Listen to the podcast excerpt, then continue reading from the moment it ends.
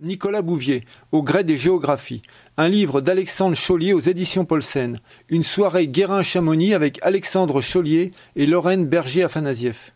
Bonsoir tout le monde, merci d'être là pour accueillir euh, Alexandre Chaulier, qui est là ce soir pour nous présenter son livre Nicolas Bouvier, Au gré des géographies. Merci. C'est ça. Deux petits mots, Alexandre, pour vous présenter, parce qu'on ne vous connaît pas en tant qu'auteur. C'est vrai. Hein à la base, vous êtes. À la base, euh, je suis de formation géographe. Ouais. Euh, et j'ai quelques peines avec le qualificatif auteur-écrivain parce que je me dis que le géographe sait écrire ou, ou est capable d'écrire aussi. Et, euh, et j'ai une. Donc, mon métier au civil, c'est enseignant de géographie. Et je consacre pas mal de mon temps, ma femme pourra en témoigner, à, à des recherches. euh, sur des auteurs qui ont touché de près ou de loin la géographie. Euh, des auteurs que j'aime beaucoup comme Élisée Reclus, Mmh. dont j'ai édité cinq ou six livres au fil des années. Euh, pendant une période, c'était Kenneth En White, tant qu'éditeur. en tant qu'éditeur Ouais, ouais. ou responsable de collection. Mhm. Et euh, à un autre moment, c'était plutôt la géopoétique qui était mon carburant. Et c'est dans ce cadre-là aussi que, que la figure Nicolas Bouvier a été souvent évoquée. Et Nicolas était une, une sorte, pour un Genevois d'origine, une figure qui, presque tutélaire, qui était pas tout le temps là, mais qui, dans les moments importants, euh, n'était jamais très loin. Bon, Nicolas Bouvier, en deux mots, parce qu'il y a quand même des gens, des fois, qui ne savent pas qui est Nicolas Bouvier. Mhm. Mais en deux mots, comment on pourrait le qualifier? Ah, euh, Présenter. Bon, là, on en Présenter, de toute euh, façon. Mais... Peut-être on, on-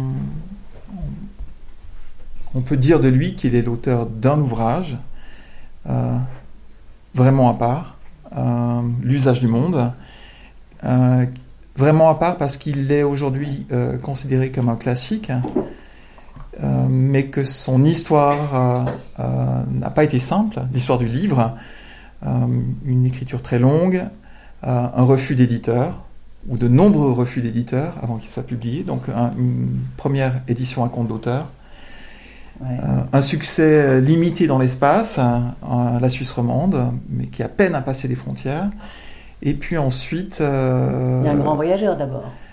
Oui, mais c'est vrai que euh, il y a un grand voyageur, mais qui veut écrire un livre et qui, qui l'appelle, euh, alors qu'il voyage, le livre du monde.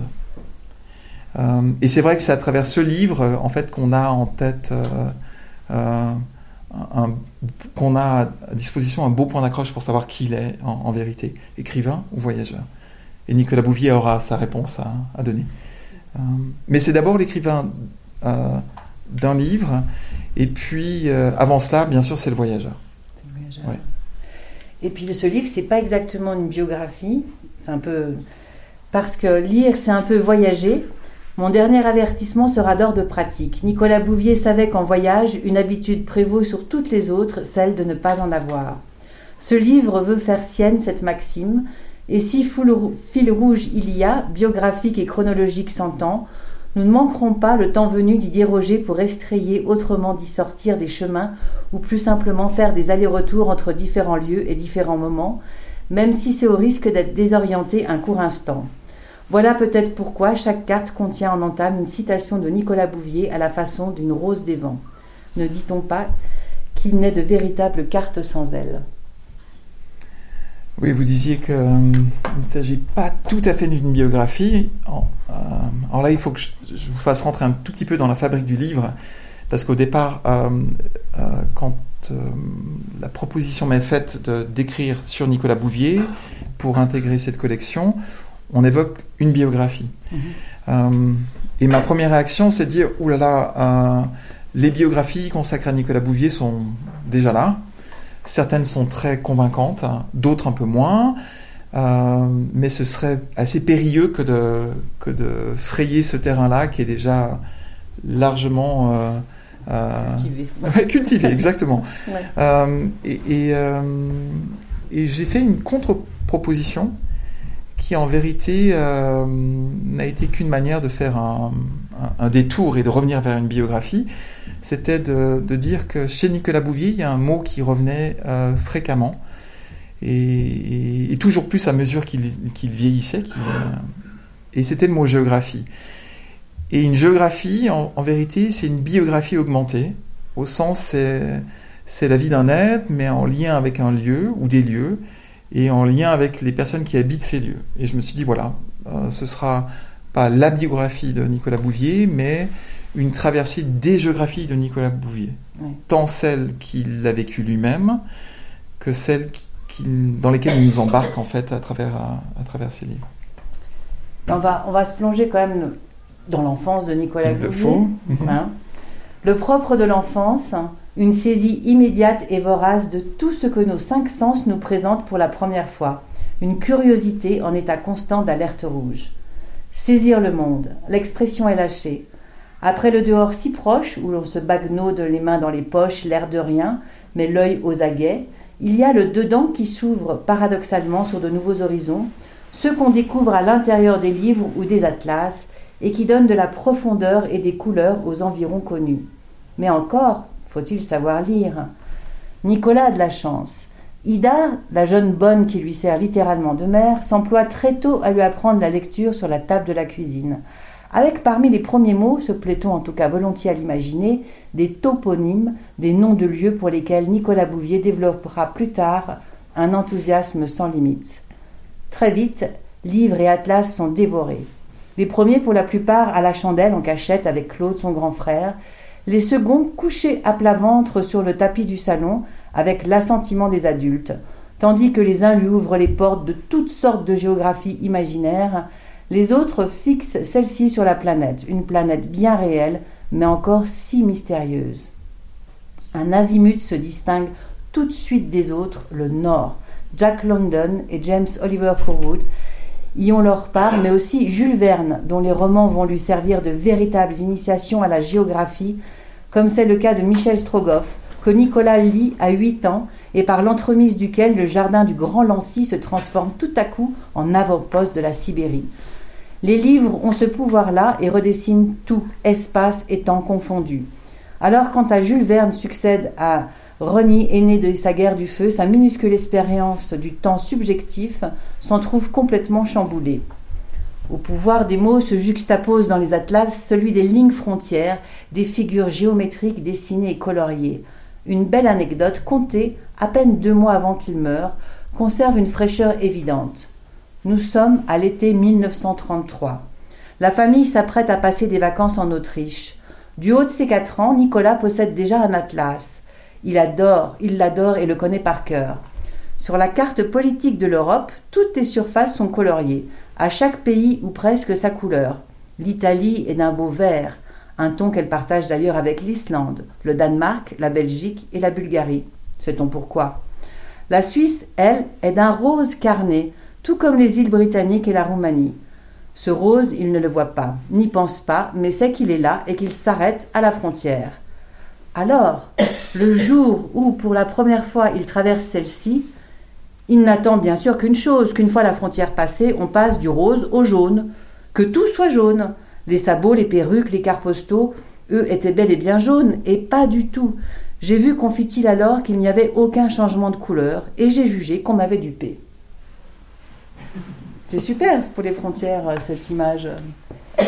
Oui, et, on remarque euh, ici le, conteur Bouvier. En fait, il l'enfance pour lui est vraiment un, moment, je dirais, axial.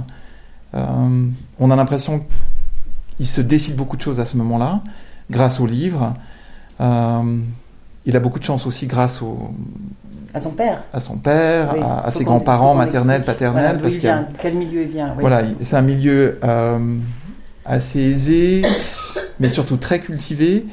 Euh, il passe tous ses étés dans d'immenses propriétés au bord du lac Léman. Il a donc beaucoup de chance. Et puis, et puis c'est surtout les livres en fait euh, auxquels il a un accès généreux, enfin sans limite, qui vont lui ouvrir toutes sortes de, de géographies. Et, euh, et c'est vrai que sans ces livres, il le dira, il n'y a pas de voyage possible pour lui. Donc c'est les livres qui sont vraiment au, le point de départ de, de ses futurs voyages. Mais la figure de l'enfant, j'ai l'impression qu'elle elle ne vieillit pas chez lui. C'est-à-dire que l'étonnement de l'enfant, il va le, Il l'habite au moment où il part en 53, à 23-24 ans. Et il est encore là quand vieil homme, il raconte ses anecdotes, quand il, euh, euh, quand il nous embarque dans ses histoires. Et voilà. Donc pour moi, ça a été, euh, il fallait que je passe par l'épisode enfance. c'est fondamental chez lui. il y a trois petits chapitres dessus, mais je savais que c'était, voilà, c'était vraiment nécessaire pour percevoir qui il était et ce que ça allait produire par la suite.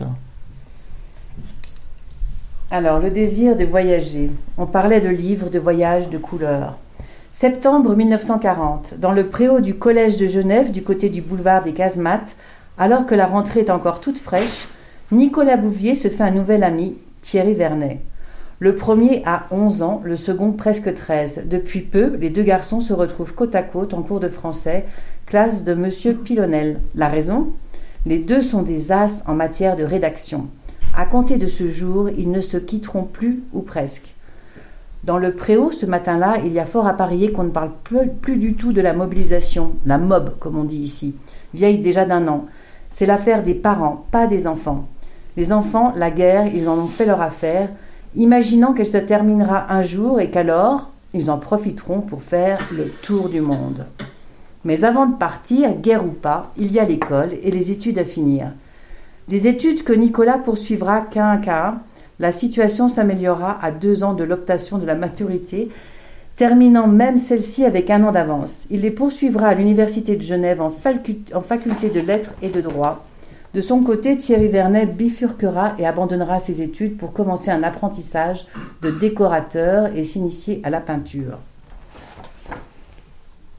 Dans un témoignage très émouvant donné le jour du 60e anniversaire de Nicolas Bouvier, le 6 mars 1989, Thierry Werner rappelle que si le désir de partir se conjugue souvent au pluriel et habite de façon certaine tous les enfants, voire en pousse quelques-uns à partir ensemble pour un tour du monde, en vérité, le désir de voyage demeure absolument singulier. Nicolas, peut-être plus poète, était parti sans esprit de retour, alors que lui, plus impatient, un peu plus, comment dire, nerveux peut-être, avait l'impression que s'il devait accomplir quelque chose à ce moment, il n'en reviendrait pas moins. L'acceptation de cette différence fut le ciment de leur amitié et un signe de cette gémilité entrevue lors des premières rencontres puis confirmée lors de voyages. Ce 6 mars 1989, au détour d'un échange, et ce avant même d'avoir nommé Thierry Vernet, Nicolas Bouvier parlera de son jumeau de cœur. Rien d'anodin dans cette formule qu'il abandonnera par la suite, lui préférant celle de jumeau psychologique. N'est-elle pas parfaite? Disons que jusqu'alors, il la réservait à l'amitié intemporelle liant Michel de Montaigne et Étienne de la Boétie. Le premier parlant du second dans des termes que Nicolas Bouvier aurait sans l'ombre d'un doute adopté. Si on me presse de dire pourquoi je l'aimais, je ne puis que répondre parce que c'était lui, parce que c'était moi. Euh, J'aime beaucoup euh, cet épisode-là, en fait, la rencontre des deux garçons, surtout quand on sait ce qu'elle va produire sur le long terme. Je ne sais pas si parmi vous, il y a des gens qui ont lu la correspondance Thierry Vernet, Nicolas Bouvier. Elle court euh, du milieu des années 40 jusqu'en 1992 et ont été publiées 1000 pages qui, couvrent la période jusqu'à 1964. Et, et c'est à la vie, à la mort. Euh, et quand on sait aussi l'importance qu'a eu cette amitié lors du voyage, puisque les, deux partent ensemble en fait en direction de l'Orient. Euh, Thierry est parti un mois plus tôt, il est parti seul, plutôt six semaines plus tôt, et Nicolas va le retrouver à Belgrade. Et, euh, et c'est quasiment impossible de penser à Nicolas Bouvier sans penser à, Thierry Vernet. En matière d'écriture, euh, c'est pas Thierry est son maître en écriture, mais sans le travail du peintre, le, regard de l'écrivain n'aurait pas été construit de telle manière. Euh, il y a, oui, il se passe quelque chose dès le départ, et, et c'est très touchant de voir par ailleurs que le voyage, bien qu'à un moment ils se séparent, puisqu'à un moment ils vont devoir se séparer, comme comme Thierry Vernet le, confiait tout à l'heure dans ce témoignage, euh, en fait, l'amitié va jamais, va jamais en souffrir. Mm. Et même on peut, avec le recul, et puis nous en, particulier, euh, s'en féliciter, parce que sans cette séparation, eh bien, euh, on n'aurait pas eu autant de témoignages de cette euh, amitié, puisque la correspondance, dès lors qu'ils étaient séparés, s'est enclenchée. Et les lettres se sont largement euh, échangées entre les deux hommes, et aujourd'hui on peut les lire, et puis repartir avec eux grâce à elle Ouais. euh, dans ces contrées-là. Donc oui, Thierry Vernet, parler de Nicolas Bouvier sans, sans évoquer le nom de Vernet n'est pas chose aisée. En même temps, il y a aussi un contexte. Donc, ils naissent tous les deux en. Quelle année il est déjà Nicolas Euh, Nicolas est de 1929. 28, hein, 29, voilà. hein. Donc, ils connaissent la guerre bon, en Suisse. En Suisse. C'est quand même cool, mais c'est pas. On va dire que ça ressemble un peu à un confinement, c'est ça? Euh, oui, c'est vrai. J'ai écrit ce, Oui. ce texte euh, pendant le. Oui, on le sent. Oui, on le sent. Euh, et j'ai voyagé en l'écrivant, en vérité. Ouais. Euh, oui, pour eux, c'est véritablement la, la guerre euh, bloque leur première, euh, ou plutôt confine leurs premières escapades. ouais. Et dès que les frontières s'ouvrent, ils partent, très clairement. Et, et ça va être les cercles concentriques. Mais est-ce que c'est euh, pas aussi ce contexte euh, enfin, historique qui fait qu'ils ont encore plus envie de bouger Qu'ils ont encore plus envie de partir ou... Pas forcément? Je, dirais, je dirais que, hum, comment dire, en, en travaillant à ce projet, en, en, en présentant ce projet lors de conférences ou d'échanges, de discussions, j'ai trop souvent rencontré des gens qui étaient partis grâce ou à cause de Nicolas Bouvier, Ouais. sur ses traces ou ailleurs. Et j'ai l'impression que ce besoin de partir et de sortir d'un contexte, d'un moment, d'un lieu, d'un pays, il est, il est transhistorique. Il est, Hmm. il est bien sûr lié à un contexte, euh, mais il est plus lié à des histoires vécues. Euh, mais oui, oui, euh, ceux qu'ils ont vécu, ça c'est certain, on ne pourra plus le vivre euh, aujourd'hui. Parce que le monde a changé, parce que... Mais en même temps, on se prend en jeu et on se met à voyager avec eux. Hein, effectivement. Justement là. À force d'habiter dans un pays épargné par la guerre, mais aussi confiné par elle, on finit assez vite par s'y sentir à l'étroit. S'échapper lors de vacances scolaires ou des fins de semaine sur les rives du Léman, voire sur les pentes de montagnes escarpées, qui plus est accompagné d'un guide, ne suffit plus. Alors, le jour où les frontières s'ouvrent, il n'est guère étonnant que Nicolas Bouvier se retrouve en somme expulsé vers l'extérieur comme un pépin de citron. La complicité avec son père se double ici d'une formidable relation de confiance. Et tout désormais paraît facile, partir autant que revenir. Fin 1945, il commence par parcourir à vélo la Bresse, récemment libérée par les chars franco-américains, ayant un œil pour tout ce qui se passe autour de lui, jusqu'aux enseignes coiffant les devantures des magasins, comme sur ce quai à Chalon-sur-Saône où voisinent ces deux boutiques, l'une des primeurs, la Reine du Fruit, l'autre de vélo au Roi de la Gomme. À peine une année plus tard, plutôt que d'aller dépenser le pécule reçu sur les pistes de ski de Villars où il n'aurait pas fait long feu, Nicolas décide de partir à Florence. La lyre italienne ne pèse pas lourd face aux francs suisses. Ses parents lui rabattent depuis longtemps les oreilles des merveilles de l'Italie, sans compter l'envie de franchir les Alpes qui fait le reste. Il gardera un souvenir émerveillé des dix jours passés dans cette ville encore marquée des stigmates de la guerre, trouvant gîte et vivant comme un prince dans un petit hôtel à la façade éventrée, situé entre le Ponte Vecchio et le Ponte Santa Trinita. Il en revient des récits plein les poches, cela tombe bien. Ses parents sont friands, son père en particulier, lui qui n'a pas pu voyager autant qu'il l'aurait voulu. Et Nicolas raconte visite de musée, rencontre avec Bernard Berenson, l'historien de l'art, mais aussi comment dans un tripot malfamé, il a joué et gagné 17 fois sa mise. Des histoires comme celle-là, un vrai voyage n'en est jamais avare. Pour le père, c'est une excursion par procuration. Pour le fils, c'est un moment béni où tout conflit de génération s'évanouit d'un coup. Et puis cet échange ne sera pas le dernier. Effectivement. Euh, Peut-être qu'on peut montrer la, la, La photo la photo, parce que c'est son une- passeport Oui, c'est c'est une carte d'identité qui le montre vraiment à, à, à cet âge-là, Tout jeune. tout jeune, très beau. Ouais. Enfin. euh, Mais très fin. Je trouve qu'il n'a pas la gueule du baroudeur ou de l'aventurier. alors, est-ce qu'il y a une gueule du- Bah, il y a un petit peu quand même. hein, des fois dans les images qu'on peut se faire, mais il a, il a vraiment, il fait, il est fait assez fin, assez euh, euh, dandy, enfin dandy entre guillemets, mais euh, Oui, alors je crois que le voyage va, le, va lui permettre de conserver cette. comment appeler ceci Ce profil-là, parce qu'il va souvent tomber malade. C'est pas quelqu'un qui va. que le voyage va. Épargner, si on veut. ouais.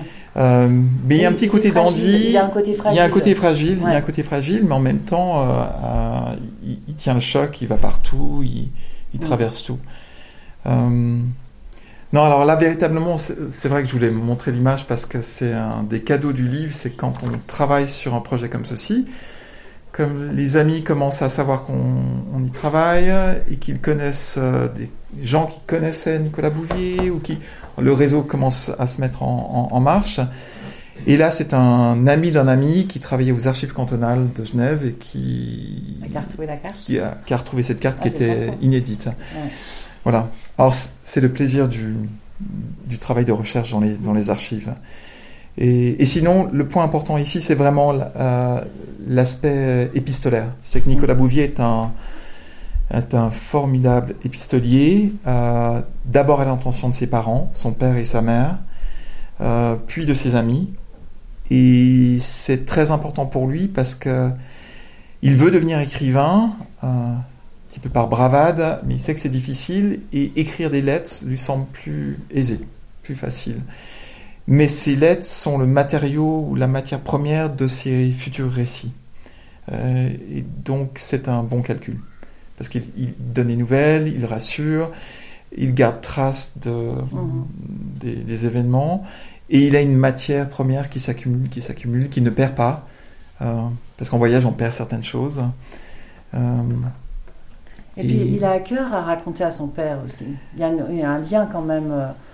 Son père qui rêve de voyager, qui l'encourage, qui...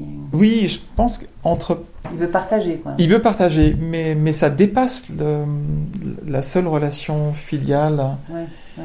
Euh, même si on sent qu'avec le père, il y a vraiment un lien très fort, un lien qui n'existe pas vraiment avec la mère, même si les lettres à la mère sont encore plus belles que les lettres au père, à comprendre pourquoi. c'est, euh, Ouais. euh, mais ce besoin de raconter, qui commence avec euh, les histoires racontées aux parents, en fait, il, il devient un besoin de raconter tout court. Et, et on le trouve dans les lettres, euh, mais on va le trouver dans les conférences qu'il va euh, faire le- au cours de son voyage, et puis dans ses livres, puisque au milieu des années 70 ou 70, en Suisse, quand on parle de lui, on parle du conteur Ouais. d'un conteur formidable, à la fois à l'oral, où il captive des, salles entières, on n'arrive pas à l'arrêter. Les journalistes souvent sont derrière à essayer de, l'arrêter. En fait, il nous embarque. Euh, et puis dans ses livres aussi. Donc une écriture qui, est, cet art du conteur. Et je pense, peut-être un peu naïvement, mais j'aime bien être naïf dans, dans mon approche, euh, que tout démarre un peu simplement avec euh, cette relation au père, à ce besoin de raconter, à ce contrat avec euh, ses parents. Vous me laissez partir, je reviendrai avec euh, ma charge de présent et de, et de souvenirs.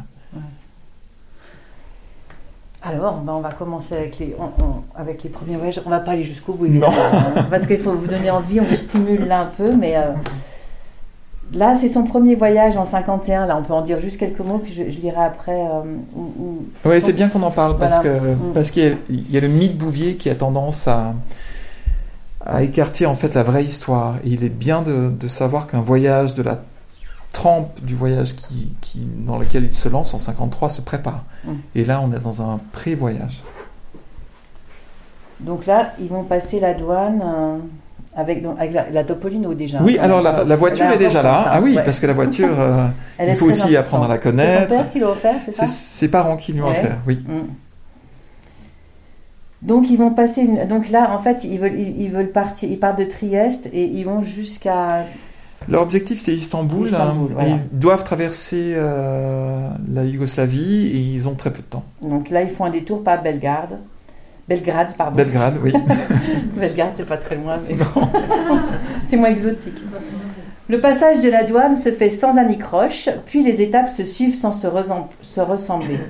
Cesna, Rijeka, Se- Senj. La route entre les deux est vraiment très mauvaise. Il s'agit plus d'une piste ou d'un sentier qu'autre chose. Sibnik Split, toujours sur la côte d'Almat, de Split à Sarajevo avant de repartir pour Belgrade et ensuite viser la frontière grecque. On roule souvent de nuit, parfois jusqu'à 20 heures d'affilée. L'équipée paraît aux garçons aussi hallucinée, hallucinée qu'hallucinante. On l'imagine sans mal, la voiture souffre, la poussière s'insinue partout, sans compter qu'il faut sans cesse lutter contre le sommeil. Alors, quand un, peu avant l'aube, on arrive à Sarajevo, que le marché est en train d'ouvrir et que les premiers poivrons rouges s'élèvent en pyramide sur les charrettes en bois, on n'est que trop heureux de couper le moteur et de se diriger vers le premier bistrot venu pour se rafraîchir le gosier. Au fil des années, Nicolas Bouvier n'eut de cesse de compter l'épisode, toujours avec la même verve, toujours avec le même bonheur. L'entendre une seule fois suffit pour que la scène prenne vie.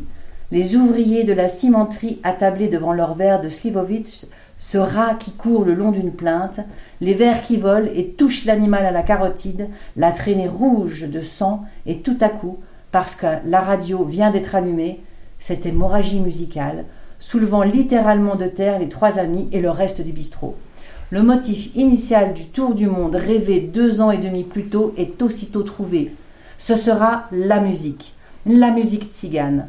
Ils reviendront, ils se le promettent déjà. Ce sera d'abord, tout d'abord, Belgrade, en janvier 1953, à l'époque de la grande fête de la Slava, saint patron de la famille pour les chrétiens orthodoxes, un enregistreur Nagra à manivelle dans les bagages. Les deux amis sont accompagnés par Floristella, puis six mois plus tard, Belgrade de nouveau, cette fois à la belle saison et en route pour l'Est. Euh, et je m'en pas quand, quand je dis que Nicolas Bouvier, chaque fois qu'il racontait cette euh, histoire-là, ce moment particulier, euh, il prenait un plaisir fou. On le, on le, sent dans les témoignages, dans les vidéos, audio, c'est, c'est imparable. Et il est vrai que c'est, c'est le point de départ. Il voulait partir pour un tour du monde. Il avait lu Alexander Prokosch en particulier sur l'Asie centrale et et le voyage devait se faire. Mais c'est en Yougoslavie, ce matin à Sarajevo, que, que, voilà, que le motif est trouvé. Et, euh, et, donc, ils ont, ils ont eu beaucoup d'enregistrements? Alors, ils en ont fait? Alors, ils, ils, partent avec un enregistreur Nagra et euh, ils vont faire euh, autant d'enregistrements que possible. Et pour cela, ils vont, ils vont visiter les musées d'ethnologie ou autres, histoire d'avoir les bonnes adresses, de connaître, euh, enfin, d'aller chercher les bons musiciens. ils vont parfois avoir de la chance, parfois non. maintenant, dans l'usage du monde, ils racontent tout ceci. parfois en, en réécrivant l'histoire mais il, est vrai qu'il revient avec des bandes, et même euh, on peut, quand on creuse ceci, c'est ce qui va le lancer véritablement. Euh, son premier, sa première émission en tant que journaliste radio, elle est consacrée à la musique tzigane et elle prend place euh, peu de temps après son retour à Genève, donc et nécessitera un nouveau voyage à, Belgrade. Donc et puis et puis ce qui est intéressant, c'est que cette musique là, euh, elle l'accompagne durant le voyage. Donc cette musique est, passée à des publics différents tout au long du périple, en Iran, en Inde, à Ceylan, au Japon. Donc imaginez cette musique-là qui, qui nourrit à l'aide d'images aussi, parce qu'ils vont prendre des photos, euh, des conférences. Euh, Thierry Vernet est souvent aussi à l'accordéon, donc conférences, musique, images et, et textes mêlés. Et ça va tellement bien marcher que jusqu'à la fin de sa vie, il réutilisera les mêmes bandes, euh, jusqu'à à la toute fin. Euh, c'est incroyable. C'est vrai qu'il a fait beaucoup, beaucoup de conférences. Hein. Enfin, bon, on en parlera après. Hein. Mais en voyage, en fait, c'est ce qu'il nourrissait aussi. Parce qu'il avait peu de moyens. Euh, oui, alors. Puis il partait longtemps. Il partait longtemps. Il aurait eu les moyens de, de, vivre un peu mieux, ses parents étaient prêts à l'aider, euh, mais lui était décidé à, vivre le voyage selon les règles du voyage. Et donc euh, Thierry voulait vendre des, peintures, des, tableaux, des dessins, des peintures, et Nicolas voulait jouer aux journalistes et vendre des textes. mais c'était pas simple. Hein. Thierry avait un peu plus de succès que, que Nicolas. Et ils ont compris que, que la conférence était un, un, format qui, lui, fonctionnait assez bien. Euh, et donc, ils sont devenus conférenciers. Ou plutôt, Nicolas est devenu conférencier avec l'aide de, Thierry. Euh, les premières en français, et arrivé en Inde, il commence à en faire en anglais. Euh, et puis, ça va pas s'arrêter. Et effectivement, c'est chaque fois l'occasion pour lui d'avoir Ensuite, de tisser des liens avec la bonne société du lieu, d'avoir des liens avec les, rédactions, radio, journaux, et donc d'écrire, potentiellement d'écrire des articles. Euh, des articles avec lesquels il est assez dur, enfin il dit qu'il écrit, c'est pas convaincant, qu'il est pas content, mais en vérité il y travaille beaucoup et il y a un moment où, il devient véritablement écrivain. Ouais. Alors là, on est en Turquie. je crois que là, c'est à partir de, du deuxième voyage. Oui. Le 10 octobre, sur la route de Sungurlu, excusez-moi pour les prononciations, mais bon, à une bonne centaine de kilomètres à l'est d'Ankara, quelque chose vient les frapper en pleine face. Cette fois, le monde a changé d'échelle. C'est bien l'Asie qui commence. Les distances s'envolent et sur la route, on s'aperçoit désormais des camions une heure avant de les croiser, pendant qu'on prend les yeux d'un simple hibou pour les phares d'une voiture. Des kilomètres au compteur n'importe plus. L'essence s'affole et l'on se prend à rêver à une nouvelle unité de distance, l'horizon. Deux jours plus tard, c'est très, très bisonde, à partir de laquelle la route oblique vers l'intérieur des terres, plein sud. La panse de nouveau bourrée de cols, dont celui de Cop, une montée interminable où il faut sans cesse sauter de la voiture et pousser, sauter et pousser. Au sommet, le voyage est atterrant de beauté et le bonheur pas loin. Le 15 octobre, arrivé à Erzurum, voiture garée non loin, on s'inquiète des événements qui agitent la ville. Nicolas Bouvier a pris cette habitude assez tôt dans le voyage. À peine arrivé quelque part, il ouvre le premier journal local venu et trouve un instituteur ou un flic pour lui traduire les faits divers. Et ce matin-là, le fait divers, c'est 70 morts pour une cigale. Bien des années plus tard, dans une longue phrase offerte aux éditeurs de l'atelier de création radiophonique, Phrase qu'il énonce d'une seule traite et grâce à laquelle il tient en, en haleine son public, Nicolas Pouvier la partage avec nous. C'est l'histoire d'un petit gamin anatolien qui avait une cigale en cage. Comme ça, on a volontiers des insectes chanteurs dans des petites cages d'osier, on leur donne un petit bout de concombre qu'ils grignotent, un peu de salade, puis ils chantent et puis cette cigale s'est échappée. Et il a cru reconnaître son cri dans le champ d'un voisin. Donc il a foulé un peu de seigle, puis s'est fait roser par le paysan, par le paysan qui lui a vraiment bastonné.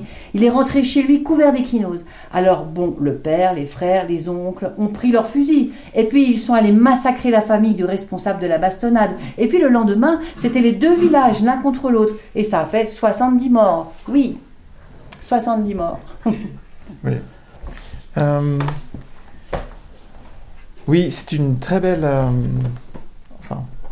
entrer dans cette euh, dans cet art du du, conteur. oui, parce qu'il est comment dire, il se base toujours. Euh, il est assez sévère avec l'écrivain, peut-être parfois trop, et, c'est peut-être une posture en quelque sorte pour se protéger. Euh, mais souvent, il dit qu'il ne crée pas les mots ni les choses, et qu'il est là pour faire la poste entre les deux, et qu'il considère que avant avant les mots, il y a l'expérience. Euh, et dès qu'il est témoin d'une expérience ou d'un événement, en fait, il, euh, s'en saisit. Et euh, là, il y a l'épisode anatolien. il y en aura d'autres au, fil du voyage. Et, il arrive chaque fois, en fait, à, nous embarquer. Et, dans sa manière de raconter, en fait, il, y a une sorte de, flux qui se met en place. Et l'histoire, le flux demeure tel quel jusqu'à la fin de l'histoire. Il n'y a, pas de, il a pas de moyen de, d'arrêter le compteur.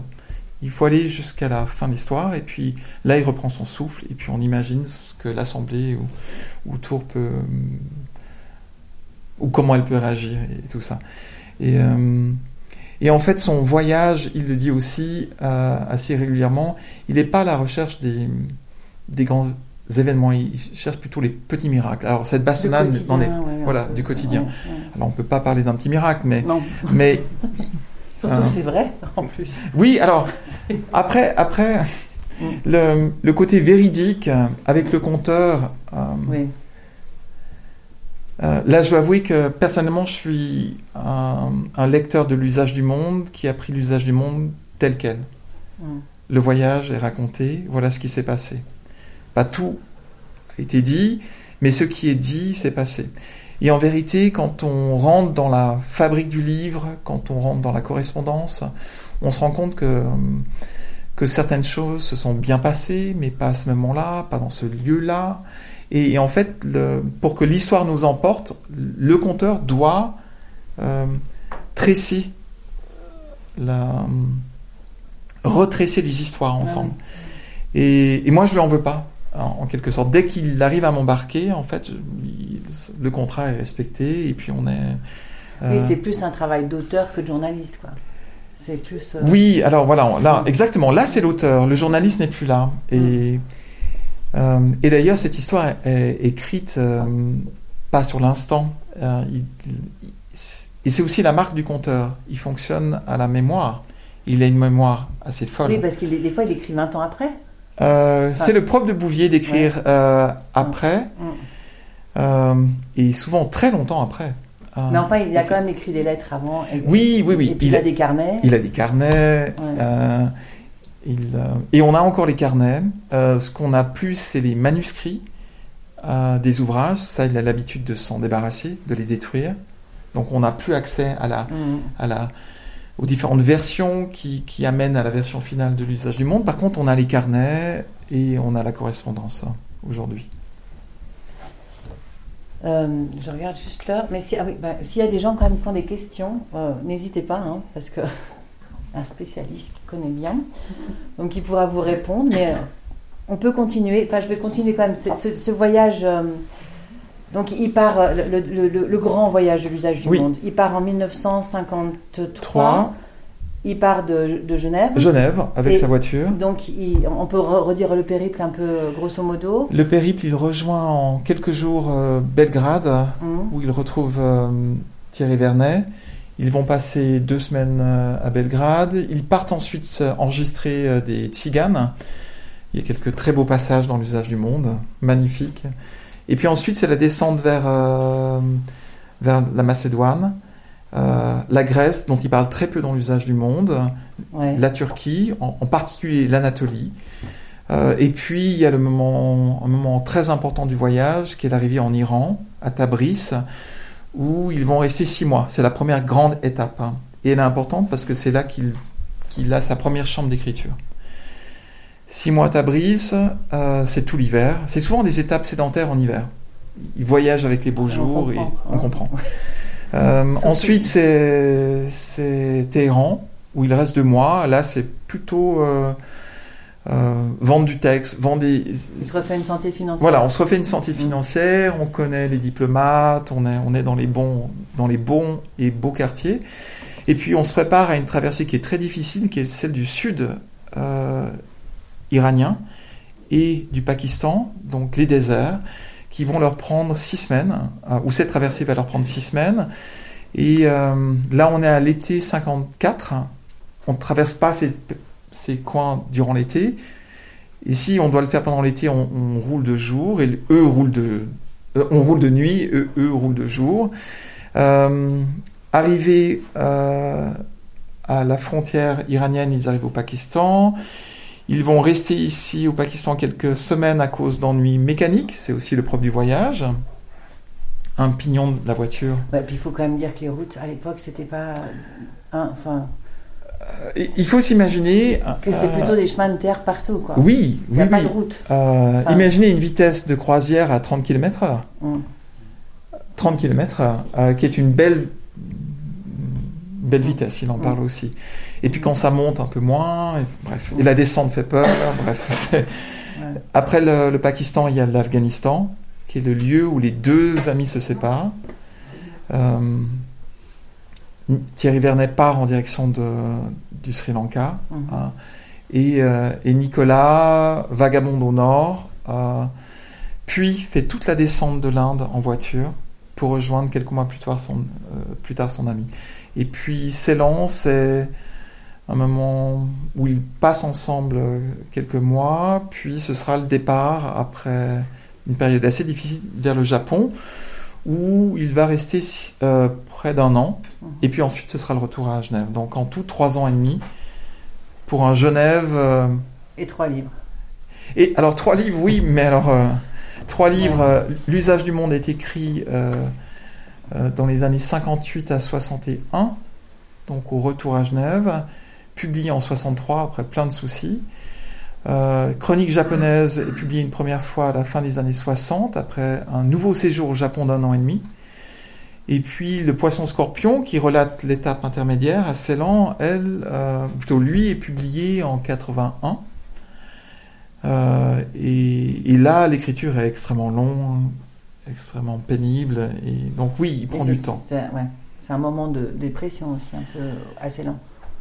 Euh, alors là, à nouveau, De maladie, de. enfin, de- à nouveau, il faut comment dire J'aimerais pas, euh, j'aimerais pas. euh, Je sais pas si certains euh, ou certaines d'entre vous ont lu Le Poisson Scorpion.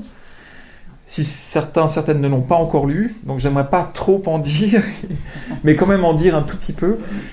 Euh, je pense que, alors oui, quand on lit Le Poisson Scorpion, euh, c'est un moment de dépression, c'est un moment extrêmement difficile. Euh, il va parler de magie noire, il va, il, il vivre des choses peu communes. Le récit hésite entre le témoignage et la fiction. Et à un moment, il verse complètement dans la fiction. Mais quand on s'intéresse au voyage en soi, euh, en vérité, est, est- euh, oui, est un drôle d'endroit, oui, euh, c'est un endroit important, mais hum, oui, c'est un endroit où il tombe malade, mais c'est un endroit où il travaille en- énormément, où il écrit énormément, où il est décidé à, à se battre contre l'écriture plutôt contre la maladie, Mhm. et c'est le moment où l'écrivain naît véritablement. Et il se retrouve seul en fait. Et il se retrouve seul, Ouais, oui. ouais. Euh, et oui, alors c'est peut-être le moment de grande solitude, Mm. euh, solitude de Ouais. Nicolas Bouvier, avec des moments très difficiles, mais qu'il va hum, très peu évoquer dans la correspondance avec ses parents. Il les protège, un peu plus avec euh, Thierry Vernet. Et j'ai l'impression qu'il y faut quitter Ceylan pour savoir à quoi il est échappé. Parce que c'est en quittant Ceylan qu'il rencontre, euh, euh, qu'il lit des textes sur la magie noire, qui vont faire écho à sa propre expérience, qu'il rencontre un, ami qui va travailler justement sur ces questions-là. Donc, si on veut, il lui faut quitter Ceylan pour, pour savoir euh, raconter Ceylan. Mhm, mhm. Et puis, vous parlez de dépression. Euh, la dépression, en fait, euh, c'est les années 70. Donc, c'est au moment d'écrire. Ah oui, qu'il l'a vraiment. Oui, c'est Ouais. ça. Alors, pas complètement, il est, on dirait un neurasthénique, il est, mais c'est pas un moment facile dans sa vie. Santé et tout ça. Donc, euh, le poisson scorpion, et, et chez Nicolas Bouvier, c'est, on, on le, enfin, moi, je le sens comme ceci. Le texte est le témoignage, un double témoignage du voyage en soi, de l'expérience, mais aussi de l'écriture et du moment de l'écriture. Et, et alors, c'est pas au, au même niveau, bien sûr, mais on perçoit, on perçoit ceci assez clairement chez Nicolas Bouvier. Et puis après, donc, ce sera les chroniques japonaises. Euh, oui, alors ensuite, euh, en fait, Nicolas Bouvier, c'est intéressant parce que il n'a pas de succès avec ses livres, ou avec son premier livre. Et son second livre, c'est un livre de commande. Donc, il, il écrit à la, à la commande, mais il écrit de drôles de livres de commande, donc de véritables livres de, littérature. Et, et, et donc, il repart au Japon, il avait derrière lui une année au Japon, seul, et quand il repart, euh, il part avec femme et enfants, et il y reste presque deux ans. Et on se dit, là, c'est facile, là. Il a son expérience, il, repart là-bas pour écrire un livre, et ben, ça va être facile. Eh ben non. Euh, sa femme repart avec ses deux enfants euh, six mois plus tôt pour le laisser travailler, écrire, ça ne marche pas. Il n'y arrive pas. Et c'est seulement à Genève, tout à la, euh, après, Que ça que, revient. que- que finalement il s'en sort et qu'il rend le manuscrit. Mhm. Et le manuscrit, le manuscrit fonctionne très bien, c'est un grand succès. Euh, mais c'est jamais facile pour lui Ouais. d'écrire. Et là aussi, ça nous, le- ça en fait quelqu'un d'assez proche. Il n'est pas sur un piédestal, c'est quelqu'un qui, qui souffre quand il travaille. C'est un artisan. Et, et il tend à le, à le répéter pour pas qu'on pense qu'il est un écrivain Oui. Alors, oui, de il- cabinet. Et puis, il n'a pas envie d'avoir l'image d'écrivain voyageur, mais il préfère dire qu'il est un, un voyageur qui écrit. Oui, euh, même s'il dit, qu'il- il confie qu'au tout départ, il s'est cru écrivain. Il s'est voulu écrivain. euh, et le premier voyage lui a montré qu'il était meilleur voyageur qu'écrivain. voilà. Et c'était un formidable voyageur. Ouais, ouais, ouais. Vraiment, formidable. Euh, sa capacité à, à, à se. à- enfin. à rendre possible l'hospitalité, la solidarité entre les voyageurs. Euh, Oui, mais il a une à- sensibilité il a une fait sensi- que- voilà. qui a- qu'il a accepté, quoi. Enfin, partout où il passe, c'est pas l'étranger qui juge, c'est quelqu'un qui cherche à savoir, qui cherche à, à, Oui. à connaître. Oui, comme, vous- Mm. comme vous le dites, il, euh, il est très sévère avec euh, cette. Il l'appelle pseudo-philosophie du voyage qui voudrait nous faire croire que le voyage est une, meille- est une façon de se découvrir soi-même. Et lui, un peu brutalement, dit euh, Je n'ai rien à foutre de, de savoir qui je suis, c'est les autres Qui qui, m'intéresse. m'intéressent. ouais, Voilà. ouais. Et alors, il le dit un peu brutalement, on sent qu'il s'est quand même pas mal découvert à travers le voyage. Mais c'est les autres qui l'intéressent. Ouais, hein. il effectivement. est tourné vers les autres. Oui, absolument. Est-ce que vous avez des questions? Bah, Tout le monde l'a lu, tout le monde sait tout. non? Il est décédé en deux années. Euh, il y a 25 ans exactement. Février 98, hein, 98, pardon. Ouais. Ses enfants Thierry ils- Vernet, Ah bah, Ah, Thierry Vernet lui a survécu. Non, Oui. il est décédé 5 ou 6 ans plus tôt. Et ça a Ah été oui. un moment extrêmement difficile d'un cancer. ouais. Enfin, les deux hommes euh, décèdent d'un cancer. Et le départ de Thierry Vernet est catastrophique pour, euh, pour Nicolas. Mm. Euh, S'ensuit une dépression totale, une, une plongée dans l'alcool euh, dont il va avoir de la peine à émerger. Et euh, ouais, là on sent que c'est un, le choc absolu. Absolument. Donc, vous nous racontiez que Nicolas était venu à Chamonix. Oui, absolument. Hein? Oui, oui. Ah ouais. mais, mais Nicolas euh, Bouvier a venu à un cercle de fans à, à Chamonix. C'est chouette, ça. Euh, voilà, Mm. pour, pour ceux qui ne me connaissent pas, juste pour placer le décor, après j'essaierai de, Ouais. de me faire oublier, mais je suis médecin, euh, j'ai été médecin généraliste à Chamonix, j'ai euh, toujours été fan de lecture et très vite, mes patients s'en sont rendus compte aussi, ne serait-ce que parce que quand on arrive avec un bouquin, le bouquin qu'on lisait en salle d'attente, et Ouais. qu'on commence à À la, faire. pas que la médecine dans la vie, on échange quelques mots. C'est une bonne Et- médecine aussi, la lecture. Oui, voilà, mais, mais bon, là, les magazines, c'est plutôt nous qui fournissons des magazines vieux de Ouais. 10 ans, euh, un peu écornés. voilà. Mais, euh, et, voilà. et donc, du coup, euh, on a beaucoup parlé littérature, j'ai beaucoup parlé littérature avec beaucoup de gens à Chamonix, puisque j'en ai croisé beaucoup. Et c'est là où je me suis rendu compte qu'il y avait effectivement un lectorat pour Nicolas Bouvier qui était extraordinaire. Mm. extraordinaire. Et, euh, et euh, c'est faut dire aussi que Chamonix, quand même, est un pays de grands voyageurs. Mm. Euh, Comme la Suisse. ouais, voilà, comme- oui, bah, Oui, oui, oui, comme- comme- Mais c'est comme vrai, hein. Il y a une part entre pays de montagne, en fait. Ouais. ouais. Bref, voilà. Bon, nous avons profité euh, avec une amie euh, d'un passage de Nicolas Bouvier à Martigny. Enfin, donc là, on a appris qu'il donnait une conférence à Martigny. On est allé assister à la conférence. À la fin de la conférence, on a dit il faut venir à Chamonix. Euh, et, et voilà, il est Mhm. venu à Chamonix et, euh, et il nous a fait une très belle conférence. Et comme je le disais tout à l'heure, malheureusement, c'était vers la fin de sa vie. Ouais. Et euh, Ouais. il avait promis de revenir, on s'était promis de revenir, on était resté en contact, et même en contact épistolaire. Puis malheureusement, la, la- la- la- la- la maladie a Oui. rattrapé. C'est ça. Mais euh, je pense que, j'espère que c'est toujours vrai, qu'il y a toujours beaucoup de gens qui lisent Oui. Bouvier à, à Chamonix, Qui l'ont lu. Oui. J'ai lu rapidement que vous aviez rencontré sa femme. Euh, Oui, Eliane. Quel, est son, quel a été son rôle dans le. Voilà. Euh, Eliane est décédée euh, au, au printemps passé.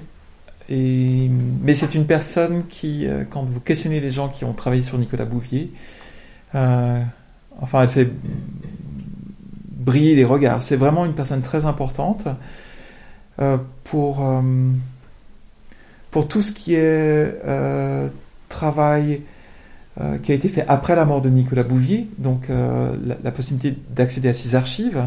La famille a une politique très libérale et donc on a accès à quasiment tout. Euh, il y a très peu de boîtes noires dans lesquelles on ne peut pas aller regarder. Donc il y a une énorme confiance qui est, qui est donnée aux, aux chercheurs et aux chercheuses. Et puis euh, plus directement, euh, bon c'est une, une personne voilà qui était absolument formidable, euh, qui sortait d'un milieu euh, bourgeois, très grande famille neuchâteloise. Son papa était conseiller fédéral euh, de la Confédération suisse, donc il a été président de la Confédération suisse. Euh, et c'était dans la famille un peu le garçon manqué, à faire toutes sortes de choses un peu dangereuses. Elle a le Cervin à, peine ses 18 ans passés pour euh, embêter son papa. Enfin, elle, était à chercher un petit peu les limites. Et, euh, et quand elle rencontre Nicolas Bouvier, euh, c'est le coup de foudre absolu pour les deux, réciproque. Et elle aimait bien raconter cette anecdote à la fin de, enfin tout à la fin. C'est une der- dernière chose qu'elle m'a, qu'elle m'a, qu'elle m'a dite, qu'elle euh, se pose très vite la question. Elle, elle est censée repartir euh, euh, avec son frère en Inde, qui est diplomate, et qui repart en Inde. Et Nicolas, lui, à peine arrivé à Genève après ses trois ans et demi de voyage, veut repartir. Et il aimerait repartir en, Amérique latine avec une troupe de théâtre rencontrée au Japon. Et, elle lui dit euh, Ton livre, tu l'écriras pas si tu repars. Euh, et puis notre histoire va s'arrêter là. Et, euh, en fait, elle arrive à le convaincre. Euh, ils vont rester ensemble. Le livre, euh, L'usage du monde va être écrit. Et euh, bon, ça va être plus long que prévu, puisqu'il va mettre deux ans et demi à l'écrire. Euh, mais donc elle est absolument euh, euh, euh, là au tout, début. Et puis elle l'accompagne au Japon, deux ans et demi.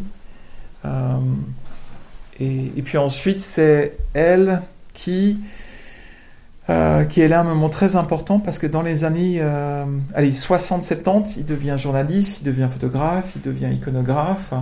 Donc il vit en indépendant, il n'a pas trop de problèmes d'argent, il s'en sort assez bien. Mais il y a un moment où ça devient assez compliqué et c'est elle qui détient la, enfin, qui, résout le problème en devenant, euh, en travaillant pour la Croix-Rouge.